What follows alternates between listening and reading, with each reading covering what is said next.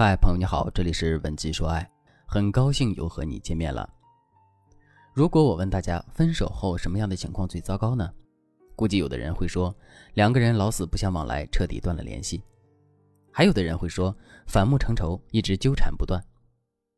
其实，真正痛苦的莫过于分手之后，你陷入失恋的痛苦漩涡，而男人若无其事，像飞出鸟笼的小鸟，重获自由。在这种对比下，你的痛苦会加倍。这种痛像在你的伤口上撒了盐，痛入骨髓又无可奈何。这不，学员小池也碰到了类似的情况。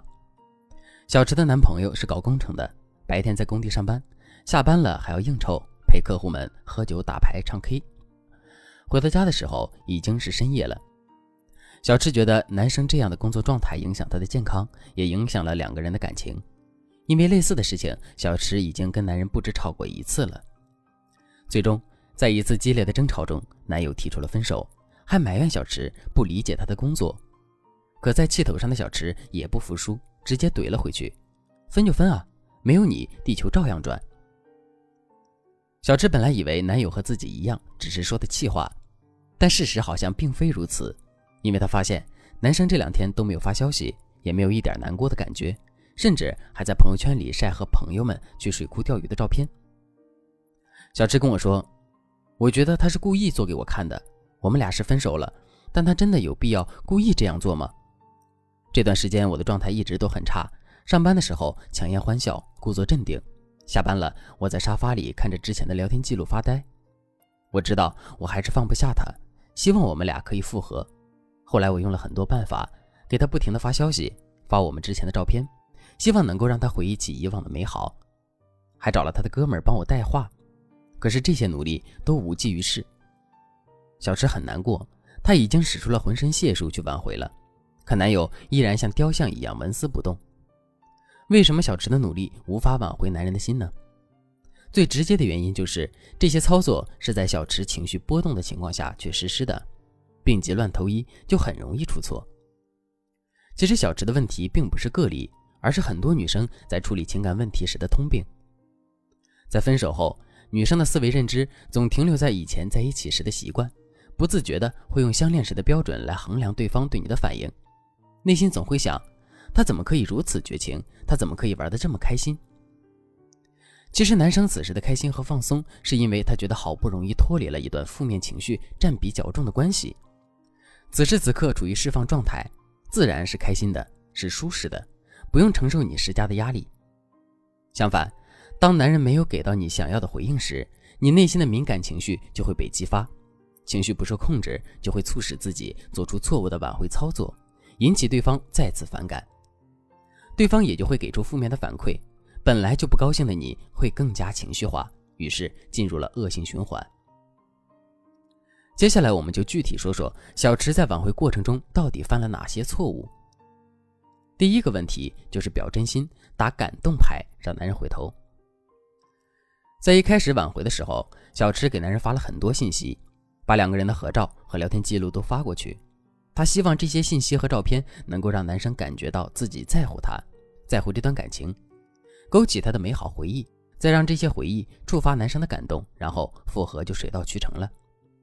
但事实上，这种方式只是感动了你自己，你用你认为对的方式去感动他，让自己觉得很安心。殊不知，对方内心的情绪是厌烦的。只会让对方拼命想要逃离你的骚扰，最终等待你的只有彻底的决裂和他的一句“你好烦啊”。所以在挽回的时候，不要暴露太多的需求感，尽快回归你原本的生活状态，才有利于挽回。但这并不是说你就可以和他彻底断联。如果分手之后太过开心，或者是跟前任装高冷，这会给前任造成一种感觉：他真的不需要我了，那我也开始新生活吧。就像你去商场买衣服，看见一件外套挺喜欢的，店主一看你的需求，报了个高价。这时你若想要以你心目中的价位买到这件衣服，你肯定不能表现出太喜欢。可你表现出完全不喜欢也是不行的，因为当店主认为你根本不会买时，反而不会报低价留你。前任也一样，你给他一种你完全不需要他的感觉，他也不会在心里给你留位置。所以，挽回前任可不是一件简单的事情。做情感咨询这么多年，我见过太多因为错误的挽回操作，把假性分手逼成真性分手，把完全可以挽回的分手逼成再也无法挽回的分手。所以，如果你现在正在遭遇分手挽回的问题，千万不要轻举妄动，赶紧添加微信文姬零幺幺，文姬的全拼零幺幺，我们的导师会为你量身打造挽回方案，重新夺回爱情主导权。第二个问题就是找亲友当说客，用施压的方式来逼男人就范。不只是小池，很多人在被分手后都会有一个认知：既然我说没用，那我找共同好友劝你，你总听得进去吧？但你要知道，如果男生是铁了心要和你分手，这样的做法只能让他更加反感。当共同好友前去劝说时，他首先会反感你把这么隐秘的事情告诉了别人。其次，亲朋好友虽然是好心，但这样的好心确实会让男生有压力。男生会感觉到，不论自己说什么，亲朋好友都会说：“哎呀，两个人在一起发生矛盾很正常的呀，不要闹得那么僵，哄哄就好了。”接下来，男生在说什么都会像是在狡辩、找借口，而且这种劝说方式还会让对方觉得你在共同好友面前说了他的坏话，才会让他们这样劝自己，从而加深了前任对你的反感情绪。但话说回来，找第三方去说情也不是不可行。我们常说“当局者迷，旁观者清”，其他人的意见比起当事人来说会更真实、更客观。小池正是基于这一点选择找人说情的。之所以让男友如此反感，是因为他直接让其他人参与到了他们的感情中去，利用了其他人的情绪劝说。这种施压目的性就会太强。正确的操作是什么呢？我们应该让这位朋友充当一面镜子或者是一面窗户，让他来展示你自己，而不是成为另一个你给前任施压。举个例子，你可以向这个朋友去倾诉自己的悲伤，表达自己对于这段感情的不舍，还有在这件事情上你的感受和体会，展现自己的改变，但就是不提任何关于复合有关的字眼。当朋友把这些细节传递给你的前任，无形中就等于你展示了改变给他。并且通过他人的转述，会让他确信你的改变是真实的。接下来你要做的就是等着前任主动联系你，是不是感觉很神奇？同样找别人来当说客，仅仅是沟通方式的改变，最后的结果截然不同。不过还要注意的是，今天我教给大家的方法也是脱胎于学员的亲身经历。如果我们直接拿来照搬，有可能会弄巧成拙。之前就有学员听了一些片段，就去尝试挽回男友。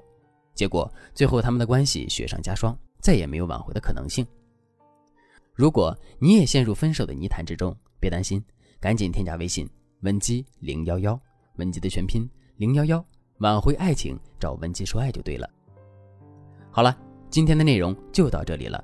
文姬说爱，迷茫情场你的得力军师。